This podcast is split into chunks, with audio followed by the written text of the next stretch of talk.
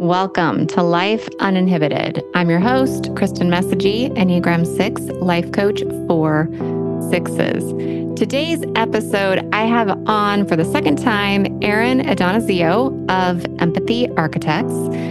The first time I had Aaron on when we talked about Trifix, I did not give her a proper introduction. And so I wanted to remedy that today. I'm going to tell you a little bit more about her just so that you know how awesome she is before you head into the episode where we get into all things instincts and, of course, specifically these subtypes of six. It's a really great episode, lots of detail.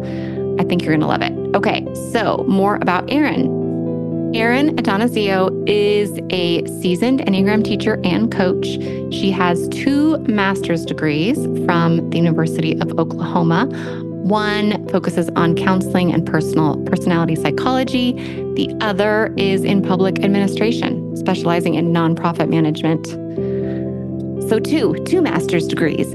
She started her career with her own professional organizing business and also worked had her first Enneagram job at Enneagram Explorations.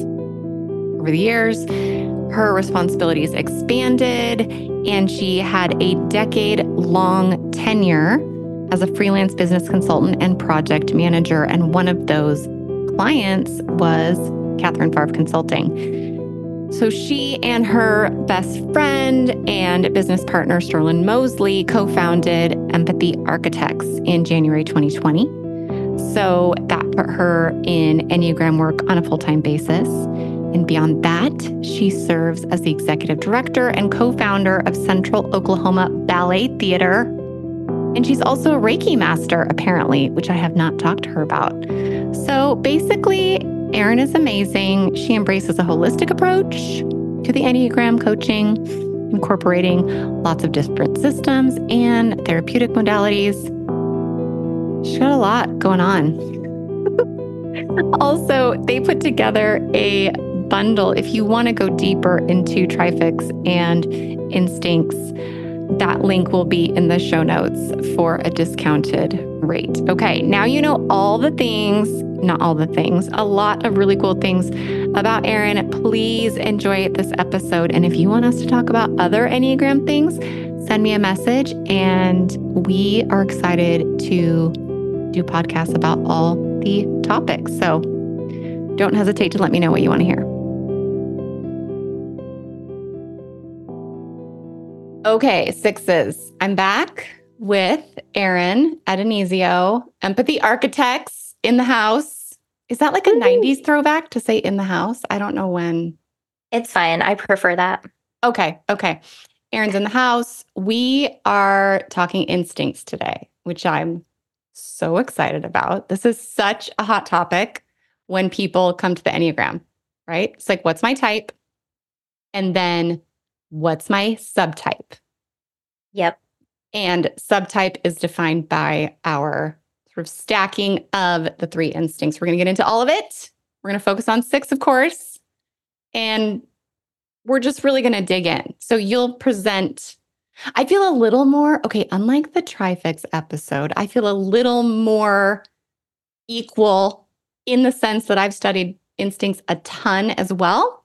I'm still considering you the expert in the room, just so you know. Oh, thank you. Yeah. no but pressure. hopefully I'll have things to add. We'll see. And I want to just really like get into it as much as we can yeah. to help people understand this and to find themselves in it. So, Yeah. expert Aaron, is there anything you want to say before we start? I don't think so. There's not a whole lot of setup Right. on this one. It's just let's tackle it. Let's tackle it. Okay, I'm excited. Let's do it. Take take it away. Okay. Well, um, we don't really know exactly how the instincts came to be part of the Enneagram, Oh, but here they are. okay. Yeah, it's interesting. Um, so, from my understanding um, and my reading, Ichazo mentions the instincts, um, but the way he refers to them, he's talking about the centers. Oh, And so that's where we begin our journey. okay. Um, he has different names for them. Like now we know them as gut types, heart types, and head types. Mhm. Um, but Ichazo calls them the gut types are the conservation instinct, Yep. and the head types are the adaptation instinct, and the heart types are the relation instinct. And so he does talk about them in a similar way that we would talk about the instincts, but they kind of they're it's Like the sinners. different. That's so interesting. Okay. And that kind of makes sense. Like I feel I feel the truthiness in that. Okay, that's interesting. Yeah. But then, and then we it got adapted at some point. Yes, Naranjo did that for us. Um, which as I love Sterlin- when you and Sterlin call him Papa Naranjo. I don't that's what I was about to say. Yeah, okay, good. Yeah. You see, you know me too well. I was about to say, as I lovingly refer to him, Papa Naranjo Naranjo. Mhm. took all of these kind of um, what I would consider Ichazo had a little bit more of an abstract idea of these concepts. They were like theoretical, and he was playing with these ideas. Mm. And Naranjo said, Hey, I'm a psychotherapist. Let's make this psychological and let's keep it to where it matches very linearly with people's drives and motivations. Let's make something more neurotic out of it. Okay. Just want to highlight, like, because Papa Naranjo is so appropriate for the fact that you just described why he is the father of the Enneagram of personality, which is a Yes. specific way we all mostly have come to the Enneagram and sort of the Enneagram that we are working with. He really did adapt it from Ichazo. Yes. Did I say that well, do you think? perfectly. Okay, good. Gold star. And there history. are there are definitely teachers that concentrate more on the history or Yep. even teachers that really specialize in Ichazo and you Mhm. know or there's the narrative enneagram there's so many different ways that we look at it but i would say i am more specifically tuned into naranjo's enneagram of neuroses I am too. And the neuroses is the other thing that I wanted to pick up on because we both think of the Enneagram and teach it in a way where it's like, let's look for the neuroses, the blind spot, the parts that get in the way, which a lot of people, I think, this is a little bit of a tangent, I guess, but people come to the Enneagram and they're like, ow, it hurts. I don't like it. What's good about me? And I think we share this philosophy that that's just not the point of this particular tool is its Yes. real gift is to reveal your neuroses, your blind spots, where your personality is getting in the freaking way of your life. Yes? perfect Okay. Great. it's almost like you've taken a class It's almost like I know what I'm talking about. I'll get there. Okay. no that's exactly how i would say it Yeah. And and that um of course in coaching there's softness around that, right? There's like holding the human and Of all of these things. So there's like the teaching and then there's coaching, which of course we both do. And today we are teaching, so it's going to so it's going to sting a little bit. I yeah hope. I Oh, hope we yeah. can get to some of those stingy bits. Okay. but I mean, it's it's like there. a good it's a good stinging you know it's Yes. like we're pouring alcohol on the i was going to say we're pouring alcohol on the wound but that's actually i don't think medically accurate Oh, you're not supposed to do that. I guess not. This is we are not doctors. We are do not take do not pour alcohol on your wounds That's right. Don't take medical advice from us. But but that sting of like clarity, yes sting of um clear knowing, recognition. Okay. we're yeah. clearing clearing you out for truth Yes. That's really good. Which, hello, sixes, this is we are truth seekers. yeah So I really believe six at its core does want this information even more than some other numbers. And I know there's a lot of six stuff that can get in the way of really wanting truth. But I really also think this is part of our type. oh yeah this is our slash and burn agriculture Let's do it. Truth. okay so where should we start Great question. Let's start with self pres, self preservation. Okay. Well, first, let's So- say there's three Yeah. self preservation, social, sexual. Yes. What's let's do the, the bigger theory. We lead with one. It's the dominant. Yeah, go into that part. So the way Naranjo describes it is that it's kind of like an auxiliary passion. So when you have the instinct coming together with the type and the fixations, the passions, the virtues, all of that, that's what creates subtype. Okay. Um, but the instinct itself, we have all of them. Yep. Um, and ideally, they would be what used what he used to refer to as unbound, meaning that we would be able to call up any instinct we need in the moment, use it appropriately, and then release and move on, and just keep doing that cyclically. Okay. I want you to say that again because here's what happens people come to the instincts and they're like, What am I?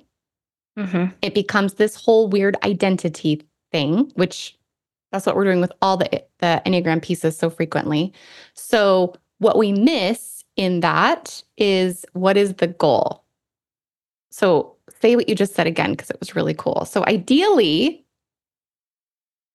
Ideally, all of our instincts would be unbound, Okay. meaning that we would be able to use them as needed and then release whatever attachment we have. So instead of getting stuck in a point of view of one of Mm. them, it's like, okay, I'm in a social situation. Let me call that up and use it freely.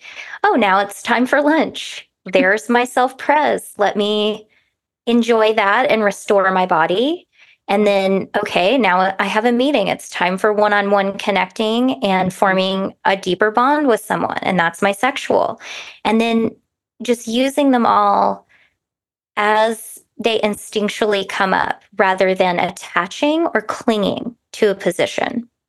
which is what we end up doing is we over focus subconsciously of course none of this is conscious to us what we want to do is bring it conscious we subconsciously cling and over focus to a certain instinct strategy set Yes. that's our It's- dominant one our It's just like Enneagram type.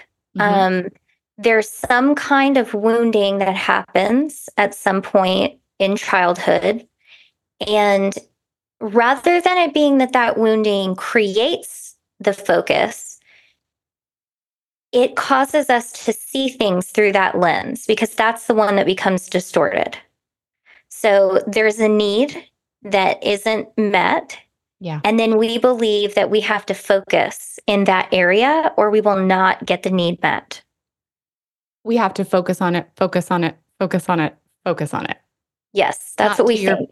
yeah not that we have to like consider it occasionally but Right. that we get yeah over focused on it okay so that's the one that sort of is in front Yes. and we'll get into how that doesn't necessarily mean we have a good relationship to it like this isn't like right.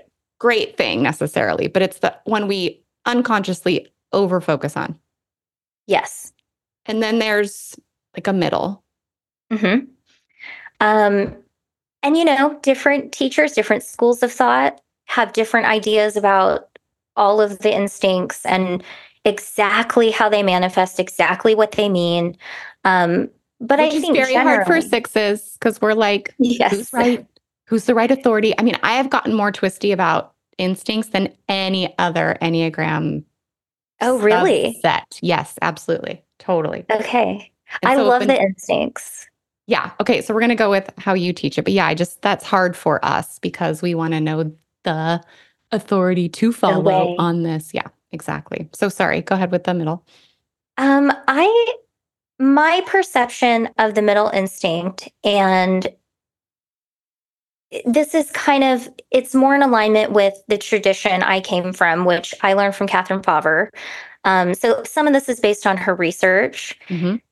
but that the middle instinct is more balanced. Um, It's typically more comfortable for us, uh, less distorted. We can almost be arrogant about it in the sense of feeling like it's kind of taken care of. I don't need to give it too much attention. If I need to do this, I can show up, it'll happen. I'm not worried. Yep. Okay, that's good. And then the last. And then the last one. And I do want to say there's a lot of people that say the term blind. Yep. Um, it's a very old, persistent term that isn't really accurate. So I hope those of you that have picked that up will consider switching your verbiage. Um, I, I echo I, this very much. Very okay. much. Yep. I consider the last one to be what I would call young. So it isn't blind. It's not that you can't do it or that you don't see it or that you're awful. It just means that it needs maturing. Yep. So sometimes when we're engaging in the last one, it's kind of like, what is going on? Like, why do I feel weird? Why do I feel clunky? Am I doing this right? And sometimes we need feedback from other people to find out, like, did I press okay? Totally. yeah. Yes. Okay. The reason that I like this framing so much better than blind is because it is human. It's truthy. It actually makes sense. It's not like, I don't know, something to say to sort of cause like fear and alarm and attention, which I think is what the whole blind thing really does. We can figure this out. Yes. We can do work here. It's it's yes. it's okay. And and I don't know that we've talked about this. So I'm curious your thoughts on this. When we think about where to do the work, it's this focus on your blind instinct, integrate your blind instinct, blah, blah, blah, blah, blah. Whereas I just don't know that I buy that. It seems like we might actually want to do more work on that first, over focus. I don't know. What's your thoughts on that? Oh, I absolutely agree with you. I okay. think okay, cool. Working on your dominant instinct because it's the one that is sending you over the edge. You it's know, the- this is why you're sweating in the middle of the night and you can't stop thinking and you're melting down and having panic attacks. Or maybe that's just me. I don't know. but that's your I'm like nodding along, like, oh yes, yes. Mm-hmm, mm-hmm.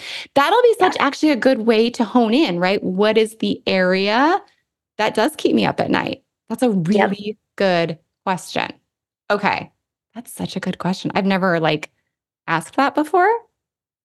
Yeah. Okay. So good. It's in our content. It's in our content, meaning what we talk about, what we're thinking mm-hmm. about, what we're focusing on. Yes, it's in yes. our content. Totally.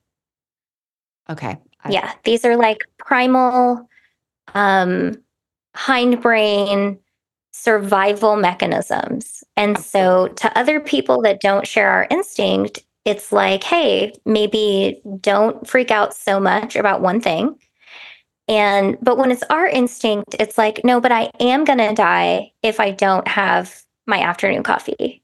That's that right. And then when you yeah. put that with six, yes, it's like I am going to die. Yes. If I don't, yeah, XYZ. Yeah. This is an emergency. Oh my gosh. When you just said afternoon coffee, I definitely thought of my husband. Okay, let's we won't we won't bring him into this too much, but it's also interesting how we pair. Mm-hmm. Like what subconscious anyway, that's a whole nother thing. Let's get into it. Self pres six. Okay. Self pres six. Um, so I will say, in my perception, self pres six is the subtype that I think Naranjo maybe struggled with the most. Mm. Um, and I say so humbly, you know, yeah.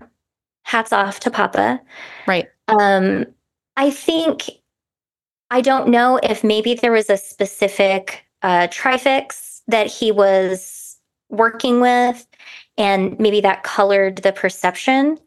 Oh. But he painted it very softly.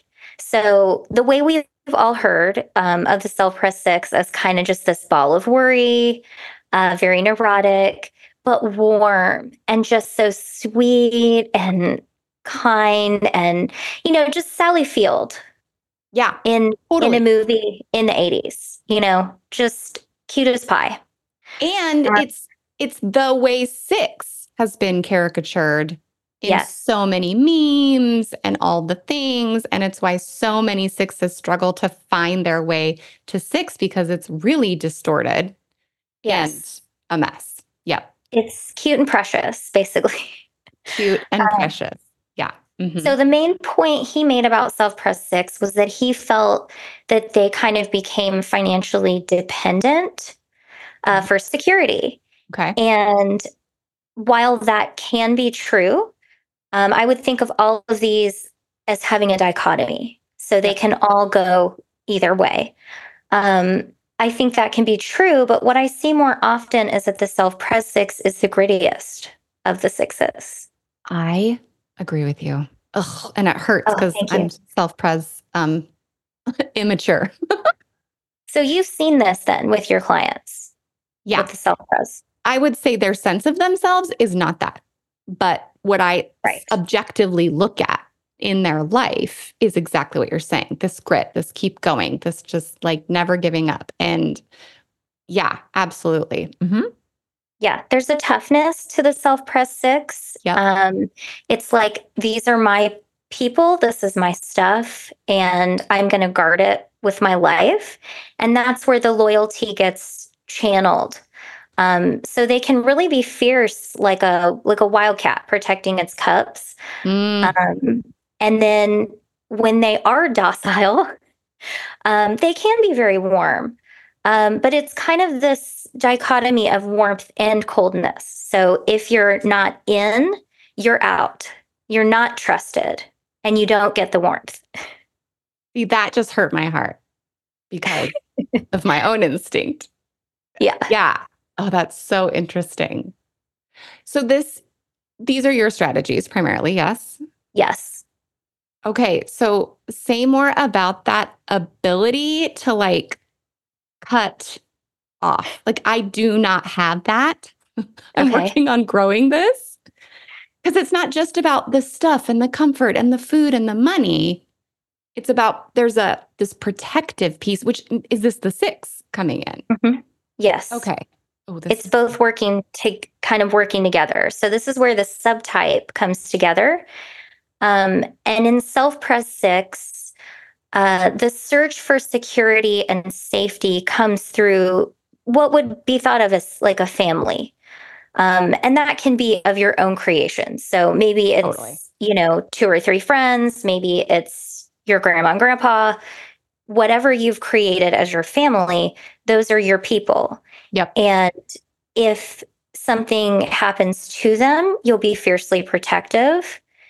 But also, if someone transgresses that, someone within the family makes you Mm. feel like you're not safe or secure, that's when cutoff can happen because it's like, I can't have the dangerous thing living inside my den. so I gotta- Mm. Push it out. Is that also six?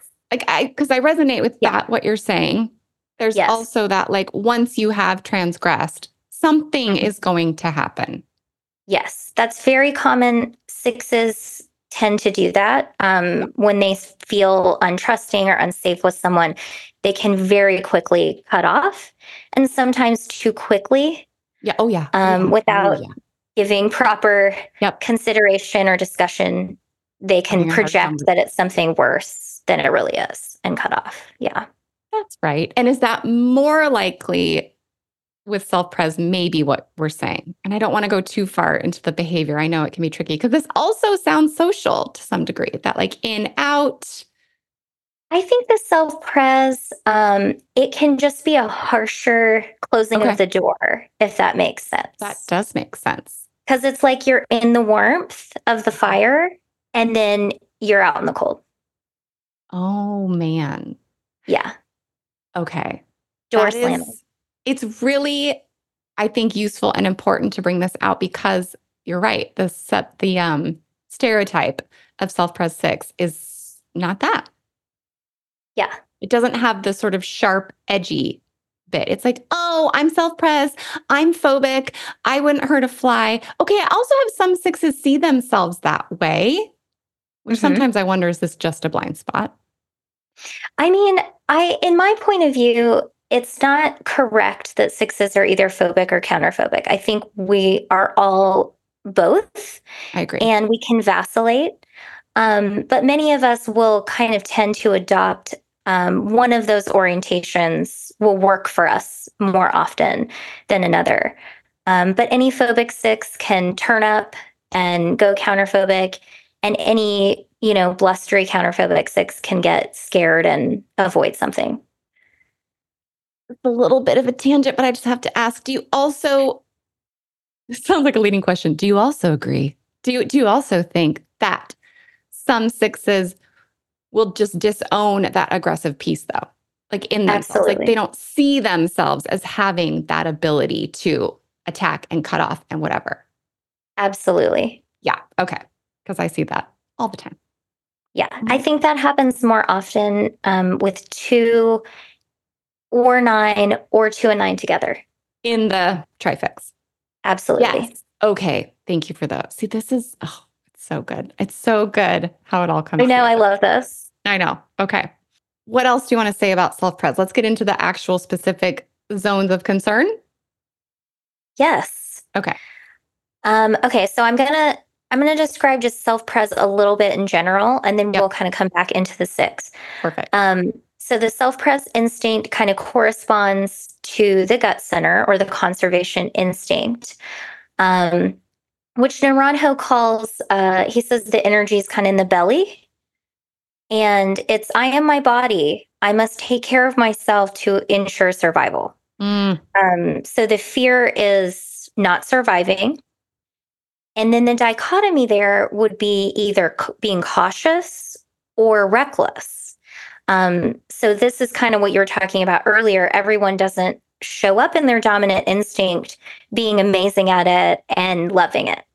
mm, Um, it it can it can look either way. So sometimes what can look like someone's not very good at that doesn't mean that it's not their dominant instinct. ugh. Okay.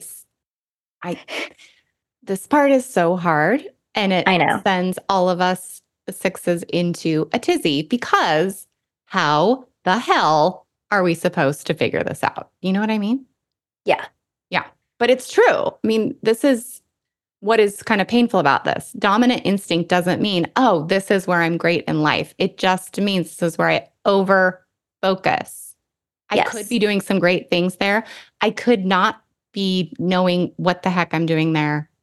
So, So I think, you know, I remember Naranjo said your instinct is a weakness that can look like a strength. And so sometimes and people will see this quality like, oh, she's just so good with people. You know, everyone likes her and she balances all these social dynamics and she's involved and accomplished. And it probably is social, but someone can also be the opposite of that and be disgruntled and against everything and not participate. And that can still be social if that's what they're preoccupied with. So we would need to know the person's level of attachment to that area, or is it just something they neglect because they literally don't care about it? okay, which is that's more of the immature. Yes. I neglect Absolutely. it because I just don't care about it. I'm not oriented to its importance. Exactly. I don't And- value it. Yeah. Mm-hmm. Why am I why am I required to do this? Let me just kind of toss that back. Totally. That's how I feel about Yeah. food. Like it's so annoying that I have to eat. Such a pain. I mean it life. is, honestly. Yeah, that's just true. Okay. Um Convenient. so just, okay, that's super helpful. Let's do the zones. What are the concerns of self-pres? What are we over Okay. focusing on? Um, so this it does vary by subtype. Um, and sometimes greatly. So Oh, this is, you know, this is a wide net we're casting, but wide net. everyone just breathe.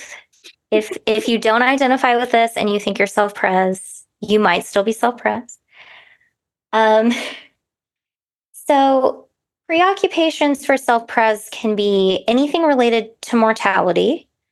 So um, time, energy, finances, um, essentials, diet, health, well being, um, supplies, hoarding, sensuality, uh, physical comforts, conveniences. All of these are things you can focus on if you're self pres. Anything that would bring uh, soothing, comfort to your body or provide you with more vitality or longevity.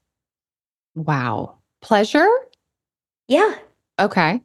Yeah. Sensual pleasure. Sensual pleasure, which can be eating or snuggling mm-hmm. or yep. any of those things. Yeah. Okay. And also mortality, that's going to be a tricky one for sixes because mm-hmm. we're all afraid we're going to die if right. something goes amiss. Yes. So when we wrap six into it, it's like, what are the areas that we're over focused on? Yes. Surely I will die if such and thus thing doesn't happen. To your point about the afternoon coffee. I think, you know, all sixes do kind of have this existential death concern. Angst. Yeah. Yes. Um, but I think for the other instincts, it's a little less um, accessible than it is to yeah. the self pres. Um, the self pres is just directly facing that and saying, I don't want to get old. I don't want to age, decline, die have physical ailments, like let me take care of that now and try to prevent the pylon later. Um, whereas the other instincts are focused on other things. And so it's it's like in the back of of their awareness. It's not yeah. quite as like salient. Okay. This is why I struggle, Aaron, because I'm like, I don't know, maybe I'm self Instincts can send me into doubt like I said, more than any other thing. Okay. Is there anything else you want to say about this one? No, I don't think so. Um, I will say, I I know this feels like it's a little bit of a tangent. Um, we tangent around here. The self pres six has, you know, anxiety and worry are things we discuss a lot with self pres six, um, and all sixes. But the self pres one also has anxiety and worry. And so they are lookalikes. You know, we won't go into that now, um, but they can be very similarly focused behaviorally, um, okay. but they're coming from a different place. Totally. So, okay. Yeah. Okay. What what do I want to say? Because is it true? All sixes have anxiety and worry. Yes. Yes, as we know. The bonus piece here is there can be a lookalike with self pres one. Yes. Okay. And also, if that's in your trifix. Mm-hmm. So, for instance, you have six and one. Yes. And lead with self pres. So, you might have some bonus worry about these particular areas. Yeah, it's like a gift with purchase. totally. It's okay. like anxiety squared. Anxiety squared in these areas. Yeah. Yeah, totally. So, what is, give me an example from your life. I know this is putting you on the spot. So maybe you'll be like, no, I don't want to. or nothing comes up. But, like, what is an example of this for you? What's something that you talk about a lot, that you think about a lot, that just like oh, has your focus?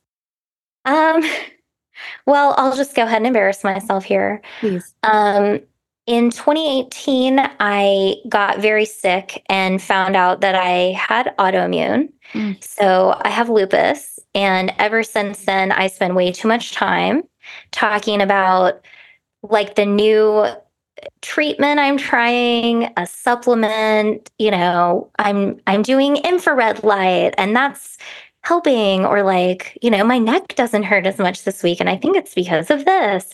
And I'm sure everyone in my life is like, you've, I think you got it. Like, you, the treatments are great. You're taking care of yourself. You're doing it. But Except it never other ends. sixes in your life, I imagine, are like, tell me, tell me everything. Give me all the information. Yeah. Yeah. Yeah. Well, okay. the self pres ones, the other ones are like, Um, no thanks. okay, okay, okay. That's good to know. I'm cataloging that because I do feel okay. Can we talk quickly about zones? The way that the way that Russ Hudson teaches it is that there are zones, effectively, kind of like three zones per instinct, and there could be a zone even in our immature instinct that we aren't that we don't suck at or that it shows up quite a bit. So the reason I'm getting twisty here is because I did not feel that way until I had children. The whole health thing mm. flew into my face in life. So maybe you can just interpret it from your perspective because ever since then, it's been, you know, I have to stay alive because I have to keep my children alive. I have to make sure that, you know, we are doing all of the, I mean, I've gone down all the rabbit holes of right. health and wellness and whatever. I mean, I think all those rabbit holes are also 60 traps. Um, probably based on our instincts. So what would you, what do you, what say you about that? I feel like that might just be making you more aware of it. Like, so something that maybe was more in the back of your mind now that you have kids, it's bringing out the self pres focus um, right. That which which so, just makes sense. Which is the other reason I like the way that you frame it so much more than blind. Like as if yeah. I couldn't access that. Right. It's like no, I just know it's important. Well, I mean, you were still alive, so you were using it. Exactly. Okay, that's a really good point. Okay, yeah. that's helpful though. It's like, of course. Also, I became a mom, so of course, yeah, health and living. well, I mean, in order focus. for them to be okay, you need to be okay. That's so, right. yeah. That's right. Okay. That that helps me. Should we pivot to social? Let's do it. Let's do it. Okay. Awesome. Okay. So, let's talk about social 6. Yep. Um, social 6 is kind of the classic 6 that you're going to read about um, if you're reading about the warm, mousy six, that's self pres, but mm a lot of times you hear this term the Prussian six. Um, Depression? Yes. Oh gosh. In, in a lot of the literature, um, more the older older stuff. Um, the Prussian six is kind of that classic, rigid company man, military six that's ready to take orders and execute. Got it. Um, so this is traditionally the dutiful six. Um, but Naranjo talks about how they're also the most intellectual. Um, this is the scholarly six. Oh. And I don't think a lot of people realize that the social six um, can manifest that way. Mm. Um, so it's a little nugget. That helps me accept it a little bit. So full disclosure, full disclosure, listeners, I have gone back and forth between social sexual. I've been told different things by mm-hmm. experts, mm-hmm. authorities. So it's tricky. And I also notice I have resistance against social first because of the stereotype of mm-hmm. the dutiful company man in and out, very uh, belief bound. Yeah. Because I don't see myself that way. So there's a lot of blind spots for me in social anyway, that's part of what you'll hear as we continue on is I'm obviously always trying to figure myself out. I do like the scholarly bit. I'm not going to that. I'm like, well, well now. now we've arrived. I'm here. now we have arrived. Okay, that's good. Carry on. So I would say that along with the self pres six, I think maybe that's it is a kind of social six um, but usually that's like the 631, the 639, um, specific trifixes. Mm-hmm. And they're being described as though it's an entire instinct, which isn't totally accurate. Um, yep.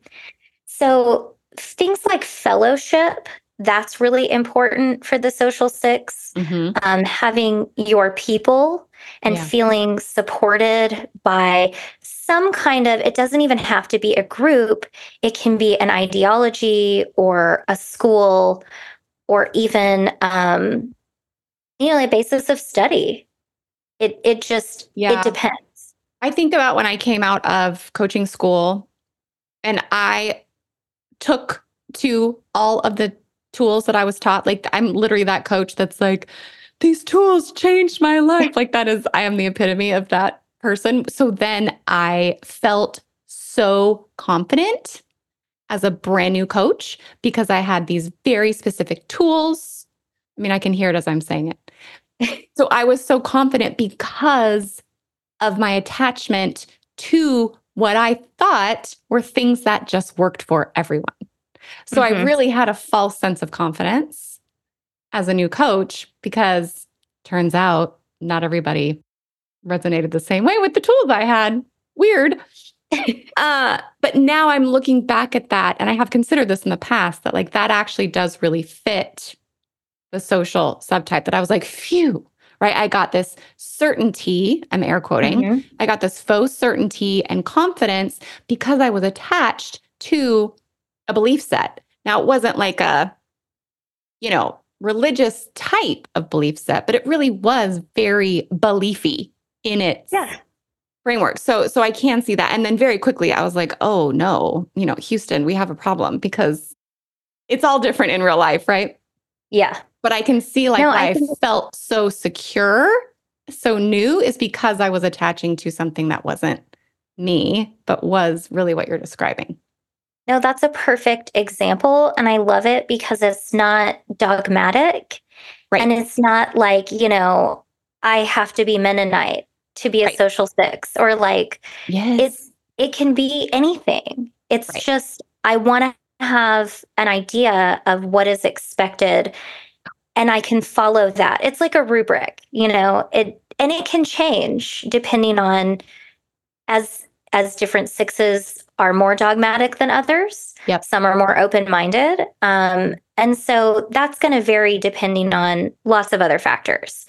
Um, but it doesn't have to be this is one way and this is it. It can change. Yes. The other piece, I think, to flesh that out a little bit is when I started to realize the tools I had weren't working with everyone, it caused me great angst Mm-hmm. because that is when I had to develop my own art, right? I had to become Yeah. a coach as opposed to just like plug person into this tool and get results. But it created so much anxiety for me when I started to realize, uh oh, I can't just rely on these external things. So I think both that like faux confidence and certainty, as well as, oh, if I don't have that, how angsty and uncomfortable. Same with like people and friendships and relationships. It's like if those go sideways for me, I am not about to easily cut someone out. No, it is. It's a whole drama. Yeah. So yeah, okay, is- okay, I'm getting there. I'm That's getting the there. journey. I mean, what you've really spelled out is like a mini version of the journey for Social Six to Yeah. come from looking outside at tell me what I should do. Yeah. To learning, I mean, and for all sixes, learning to rely on your own insights and judgments and say, like, this is okay. It doesn't have to be what someone else says. I can decide. I can decide is literally like anyone who works with me eventually has like a little version of me that lives on their shoulder and is like, you get to decide. You get to decide. and almost every time it's like there it breaks their brain. As it still breaks my brain when I'm really hooked. Yeah. It's like But what do you that's the mean I just get to medicine. decide. I know it's the medicine. It is the medicine for all of us. It really, really, really is. Yeah. That's Okay. what we need. I think I just had the moment of clarity. I really do. I think I just had the the clear moment that that is my dominant one. But Well, also, there, go ahead. there is this element of being a social enforcer. Oh, ooh, do tell. Oh God. Um, the social six is the six that wants to make sure people follow some set of rules or um, ethics that keep things cohesive. Um, so that's why, like, you know, police work or um, HR, things like or like a where- priest, even like a like a religious um person. Would that? I mean, it's not out of the realm of possibility. Uh huh. Um, I think that tends to be slightly more attractive to like nines and ones. Okay, fair enough. Um, but sixes like to enforce. I mean, I don't, you know, I don't know a better way to say so it. true. Okay. this is this is my underbelly coming out. Let's talk about it. Yes. Yeah. I've told I you some stories of my younger days. I think all sixes can enjoy kind of laying down the gauntlet and being like, look, you broke the rules. So where here's the consequences. Um, but the social six likes it the most. They like to be the arbiter of justice. I can't even speak. It's hurts. It, it's so embarrassingly like on the nose and learning to let that go. And also probably why I paired so lovely with a one, right? You can imagine, Mhm. especially in our early days, our conversations were just so freaking full of how we knew how everything should go. And it was so obvious. And, you know, what's wrong with people, blah, blah, blah, blah, blah, blah, blah. Yeah. Really, for both of us, that journey of wait, maybe we don't see the whole picture. Maybe other people can be who they are in the world. Like that's just been wild for both of us for different reasons. Yeah. I mean, and that's that's social six. Yeah. Okay. That's that's a lot. That's intense. Yep. Social enforcer. Mm-hmm. it's a it's a um it's an energy that I can feel turn on. Yeah. So thankfully, because I can feel it turn on, I know how to turn it off, dial it down. You know, I'm making a you can't see, but I'm making like a twisting motion with my hand, like because I can feel it hook in my chest, like a Yep. pull. That awareness is kind of why we're talking about all this, allows me to not do that. That's instinct work. Everyone in my life. That's right. Yep. Yeah, you're turning the volume down on it because it's like a loud voice that screams at you all day long. And a lot of instinct work is just turning it down and telling yourself, I'm going to I'm not gonna die. It'll be I'm not fine. gonna die. I will be fine. Yeah. Yeah. And also um noticing when it's thoughts about myself too. I mean, the other thing about this one is the internal, you better follow the rules, Mm-hmm. also buffered by a one fix in myself, good times. Mm-hmm. But I better follow all the social rules. I can't screw up in a relationship. I can't make any errors lest I be cast out. Yeah. Yeah. And I think the cat the being cast out or not included is a more powerful and upfront focus for the social. Yep. Whereas like I may not be walking around thinking about that, but if I find myself in a situation where I feel like I'm going to be cast out, I'm like, "Whoa, what's this? I don't like that." Yeah.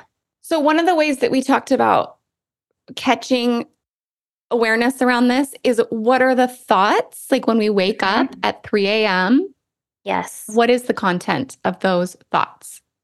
So, So preoccupations or social Mhm.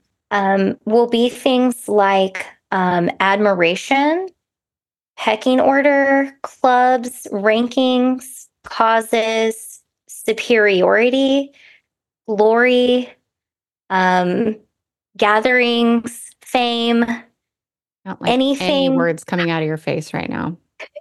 hierarchical.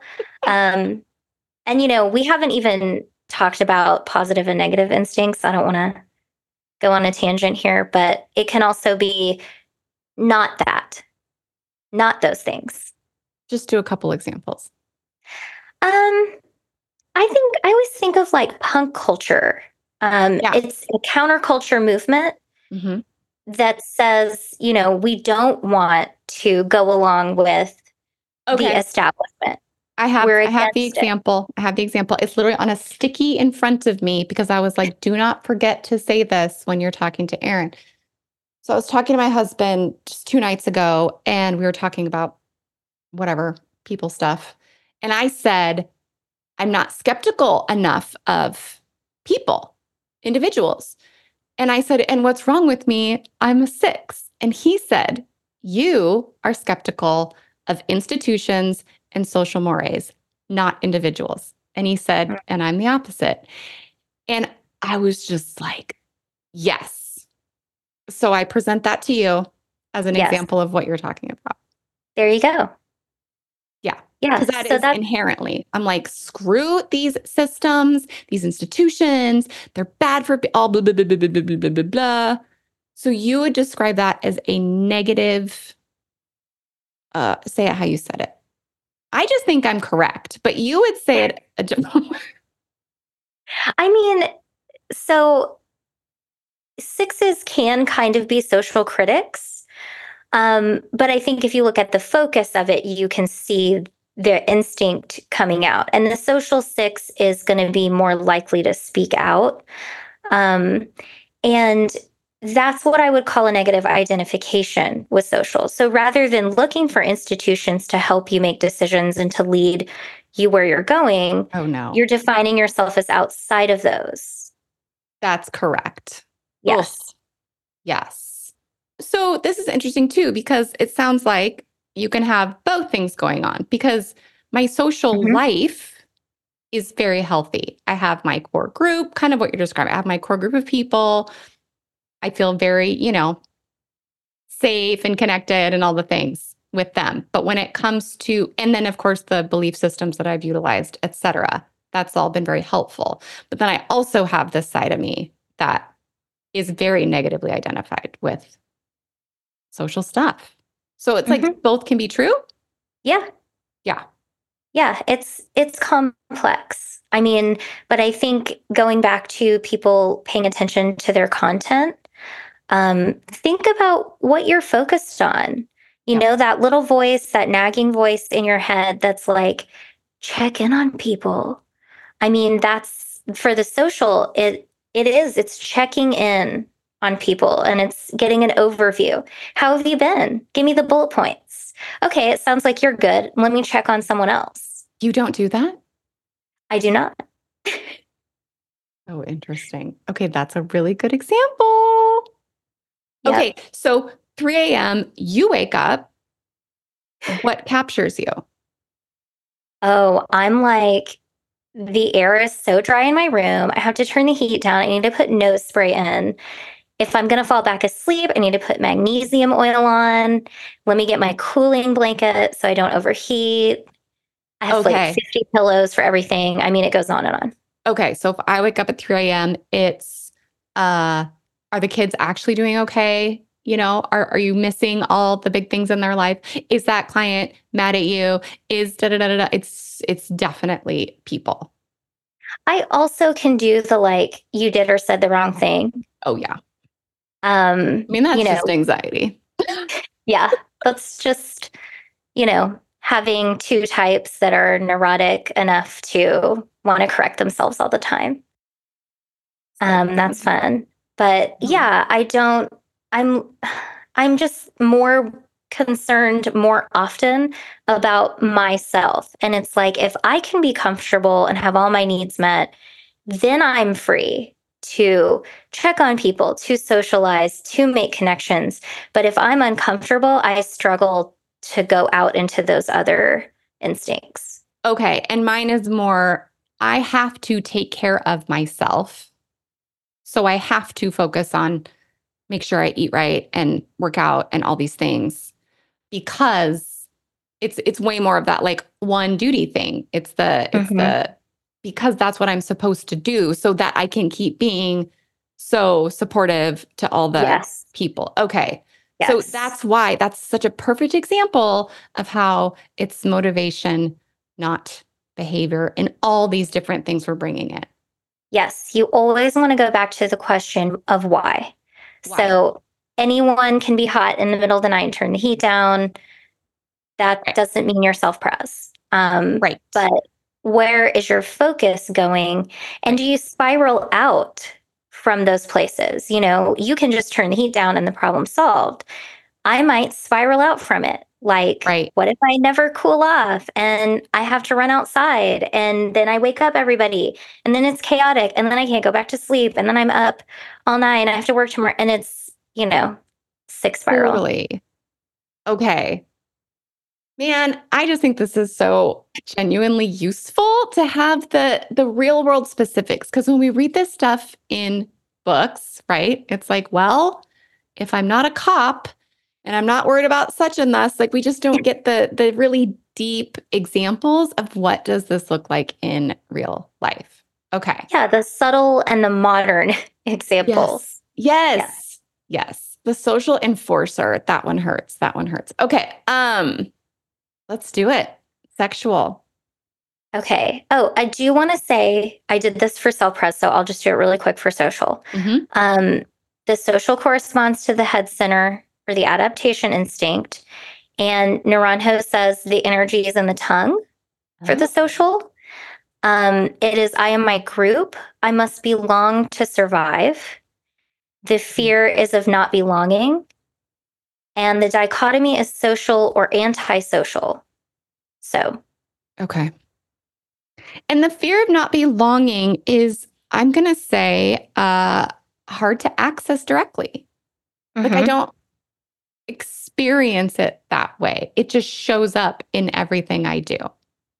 is there a different word that might be more because I I do Mm, think Yep. this I can found it. be this can be a barrier for people is that they hear these words and they go "Mm, that's not how i would say it but you can say it in your own words which is kind of where the trifix will come in Okay, here it is. Yep. I have to be of value hmm to the group.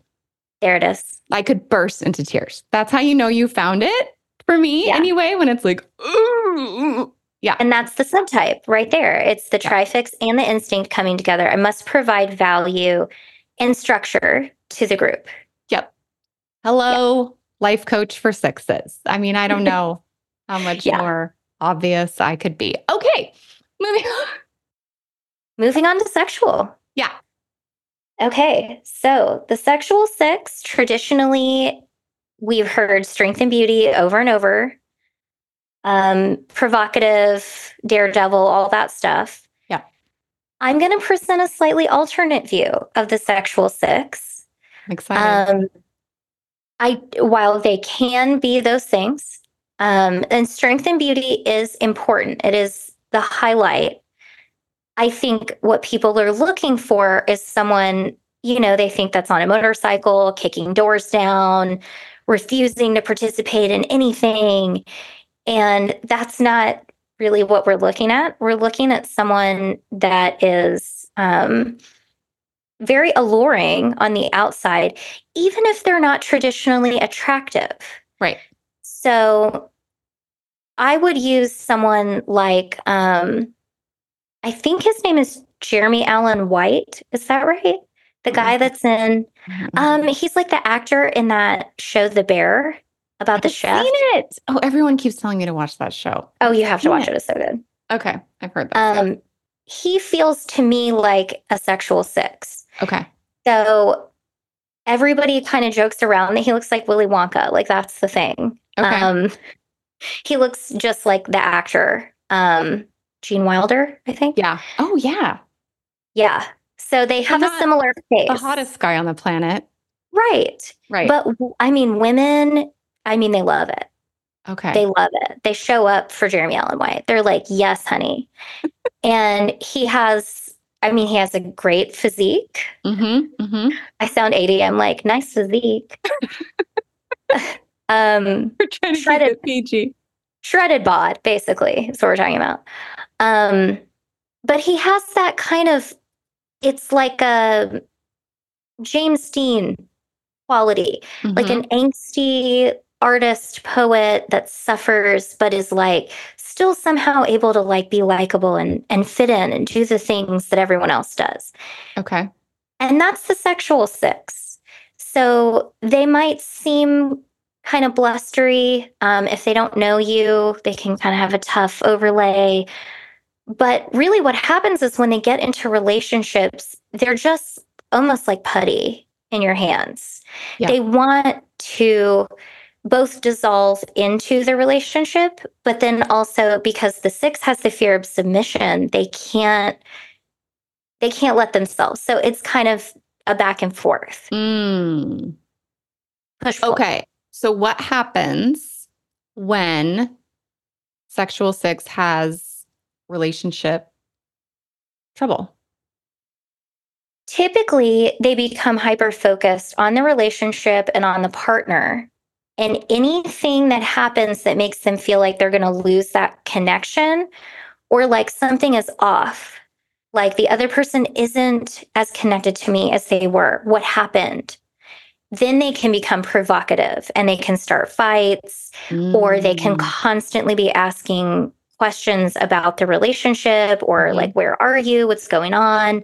Because that's where their anxiety is mm-hmm. is in the relationship. Now an important point here is that many self-pressed sixes think they're sexual because of this. Here's the distinction. The self-pressed six if they're honest is using their relationship for security. The sexual gets security from having the intensity in the relationship, which can be insecure. They can have constant fighting. That's part of, that can be part of the sexual instinct. That tension still feeds the instinct because if you're fighting with me, you're in connection with me. For the self pres, the fighting is destabilizing. Okay. My husband and I think both are sexual middle. Mm-hmm. So we'll like flare and get that intensity met, but then it's mm-hmm. like gone. Yeah. Like we'll have these like, my daughter's always like, Are you guys fighting? And we're like, No, but it's all like spicy. Yeah. Da, da, da, but but we don't stay there. Yeah. So that's I if I'm tracking what you're saying, there's an example of that particular instinct being balanced. It doesn't like take over in any way, but it's certainly mm, it's fun. Yeah. Spicy. It bubbles up. Yeah. We love yeah. like deep conversations and blah, blah, like it's like the heart of things, but it's it's in balance. So, okay, this is so interesting. I, I feel like what you said is so powerful. And so I want people to either listen to that bit again or let's just flesh it out a little bit if we can. Okay. So if I'm self pres, then the relationship is giving me security. Mm-hmm. So say more about that. Say what you mean by that.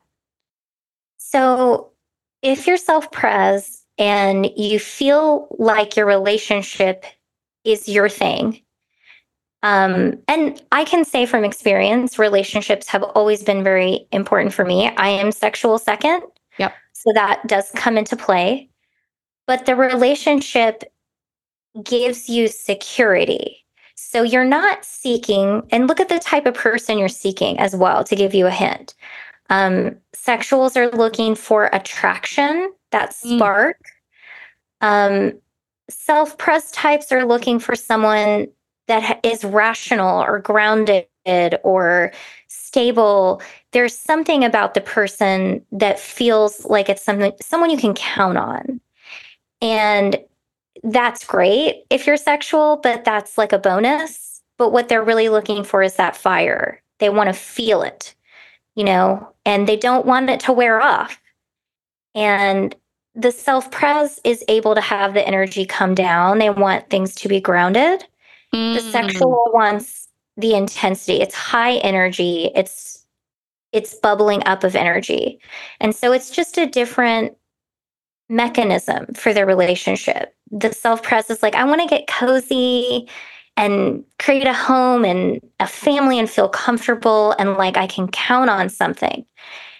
And the self, the sexual is like, you know, I want something exciting. I want to feel myself through the other person. I want the energy. I want the spark, the intensity. Um, and then there's like a power struggle too. It's like a, a, a dominant and submissive kind of power struggle. Doesn't have to get creepy, you know, doesn't have to get weird. It's just, you know, power dynamics. So, like when you were just describing, when you said self pres and you said comfortable, cozy, like I literally felt like a repellent. Like, like when you, oh, especially when you said, I want to create a home, my body is just like, and then when you flipped to, you know, sexual wants like the spark and to find themselves, it's like my whole being was like, yeah. So it's just very interesting too. As you listen, I mean, I'm just very attuned with my um somatic experience. Like it's Yeah. so as you listen, just notice like when the words are coming out, like what do you feel? Do you feel that kind of like, ooh, scared, ooh, or like, yeah, you know, what is the just what's your body doing basically as you listen? I think is so useful. Thank you for saying that. Um, that is like one of my number one rules when I teach people like typing or during certification. We talk a lot about the energy of the types Yes. and the instincts. Naranjo specifically told people this is experiential.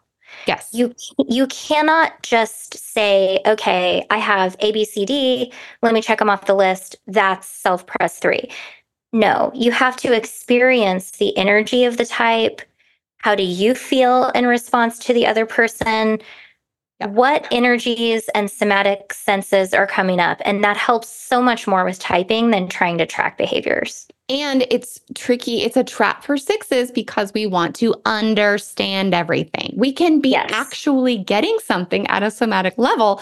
And then as soon as our brain is like, but I have to understand it, it gets totally Mhm. distorted and messy, especially as it goes through the fixation of doubt. Yes. And the more you, I think the more you work with the Enneagram, there is always that period of like, I have to know everything. But then at a certain point, you realize it's not as helpful as just trusting the experience that you have and mm-hmm. then kind of putting the pieces together of like, okay, I see this and this and this. Maybe it's this. And Yep. that's usually more accurate than trying to draw from direct knowledge. which takes time and experience. Yes. And okay, so I want to hang out in talking about like being across from someone with these different instincts. Mm-hmm. So I'm thinking of mainly my coaching just because I've obviously worked with sixes for so long. The feeling, I think, I, thi- I think the feeling of being across from a sexual type is that they want that intensity even in the coaching dynamic. Mm-hmm. it they so that can look like a, a big devil's advocate um piece. Like what? There just there's just this like i don't know how to say it but there's there's a grab for intensity is how it feels. Mm-hmm. that then it's just in the room self Yeah. feels very different and i think i tend to offer intensity to that situation and i've learned to like not do that because that's weird um is this tracking at all with the words i'm saying to you Yes. okay It and it does vary. I mean, you work with sixes, Yep. so that's going to be very specific. Whereas with other types, it might go a little differently. totally okay so staying with six social how does that i'm trying to think how that feels i don't know it's a little more all over the place So the way I describe the energies, yeah, yeah. um, and as they have been described, it's not just me. I'm like the way I define the instincts. i like it So the self pres has um, a conserving of energy. They're holding back a little bit. Ugh, Maybe there's a wall there. yep Um, there's a grounded, kind of solid feeling. It can be heavy, somber, um, or serious, even. yep The social energy is bubbling. So it's kind of split in two different directions. Um, it can be scattered at times. What no Um, it, it can be serious or silly. Um, but typically the social wants the energy to stay up. So at times it can come off superficial if people don't understand that the social is trying to get an overview. They don't want your whole life story. Hi, how are Oh you? gosh, so good. They just want overview. It's like, give me the bullet points. Let's move on Bottom line thing. it. Yeah. Bottom line it. yeah just give me the give me the thesis um and it's a cooperative energy so it's more either working together or opposing um Mm, if if there's something to oppose but that doesn't come out right at first like it's not like hi nice to meet you i'm opposing you um they'd have to be suspicious or have some reason to feel like doing that because the desire is for the cooperative, Yes. collaborative. That's safer. Yeah. Yeah. I, I mean, a, a negative social could be more uh, provocative. Um, if they came into a situation thinking like, you know, people want me to do this, and I'm not going to give it to them, and Which you my know, they could- family, my like extended family gets more of that from me. But it's because I'm safe there. yes, It's like I am not the I am not the social media person that's like sharing my views on things. Like I just do not generally Yes. go there. Um but in my larger family of not family of origin, whatever, my in-laws, all those folks, they get that very opposy because it's we're safe and it's fun and I think it's interesting because I want like interesting conversation in the group. I do not Yes. want us all to just be like blah blah blah blah. I'm like, let's add a little so that's your counterphobia right there. there it is. Yeah. Yeah. You're Okay. feeling comfortable, and so you're like, hey, let's uh, press a few buttons, see what happens. Right. And like in our developing friendship, right? It's got it, we want it's like a little spark. Yeah. It's fun. Yeah. But like the the foundation has to be there first. I don't Yes. go in throwing bombs ever. Like, why would I do that? That's, And I would also argue that's your sexual second, that playful kind of Yes. energy that comes in. Um, Yes. I noticed that with mine as well. Like I do have the self pres kind of grounded. Like I'm like, okay, let's be practical. Let's keep it reasonable. But then right I'm like, behind it. yeah, let's play. Yes. Yes. Okay. Yeah. Okay. That's great. Where do we end up there? I totally took over that one again, as I'm doing. I do feel like I need to do my little thing for the sexual. Do it. Yeah, in yeah, case they're they're sitting there like she didn't do it. Yeah. Um so the sexual corresponds to the heart center or the relation instinct and Naranjo says the energy is in the genitals. So Fair. Fine. genitals on your podcast. We can talk about genitals. We're adults here. Um, the statement is I am my intimate relationships and I must have a mate to survive. The fear is undesirability.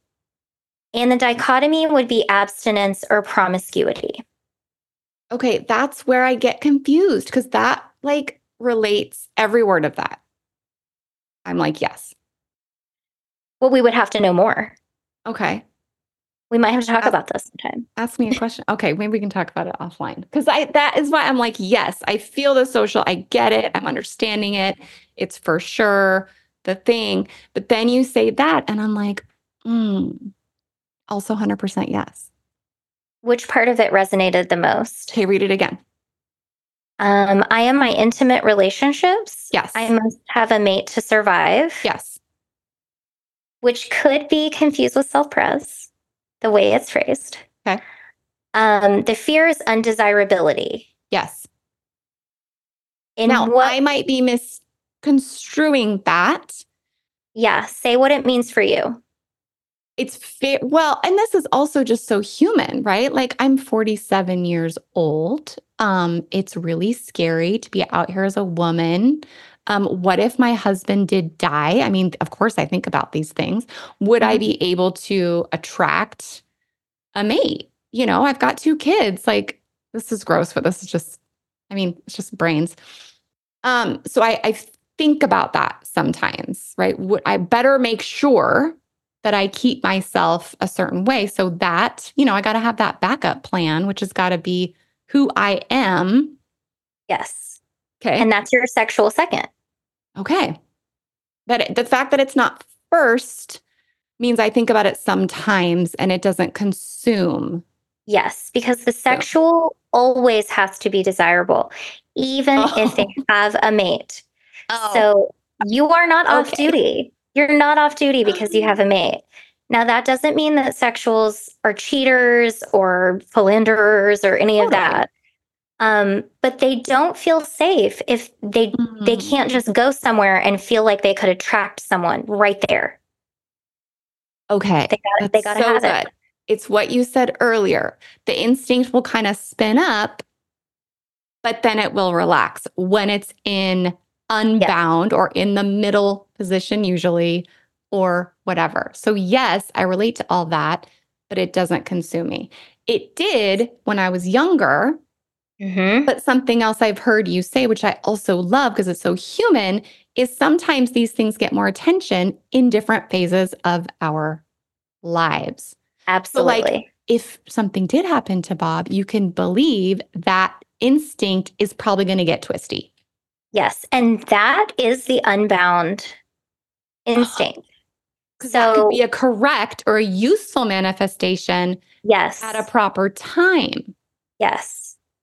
So when we're in school, we always are, all of us are very aware of in group, out group, popularity hierarchy, who's cool, who's not.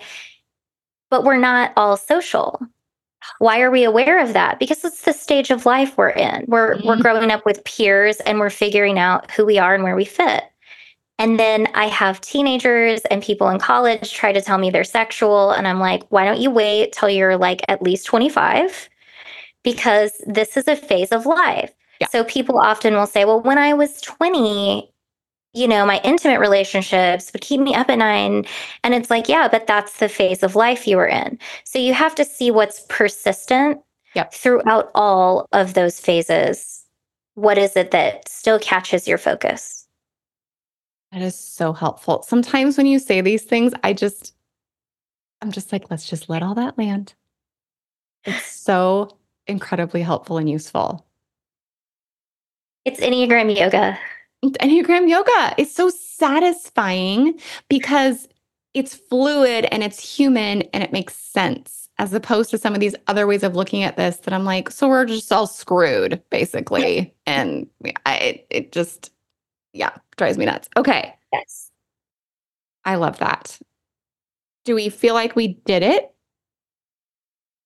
I think we gave a good I We get cast so just wide net. I mean, I'm so thankful for your organization because I'm just in it with you. I'm like, as the host, I'm the worst podcast host ever because I'm just like, you're amazing. dive in and swim around.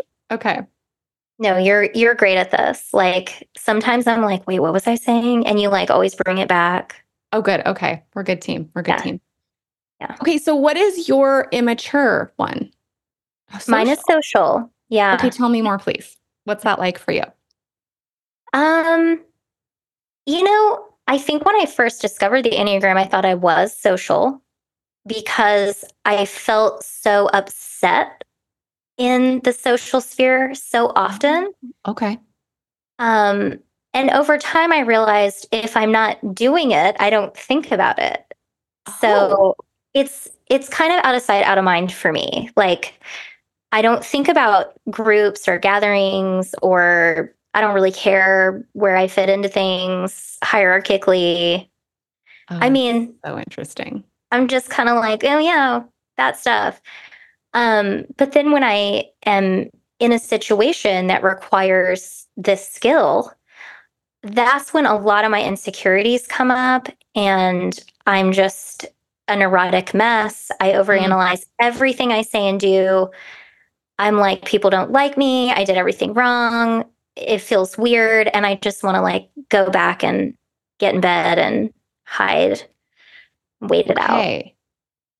And you don't think about how could I do that better? Like, do you how do you work on it or do you just notice it? I have had to work on it over time. Um, Okay.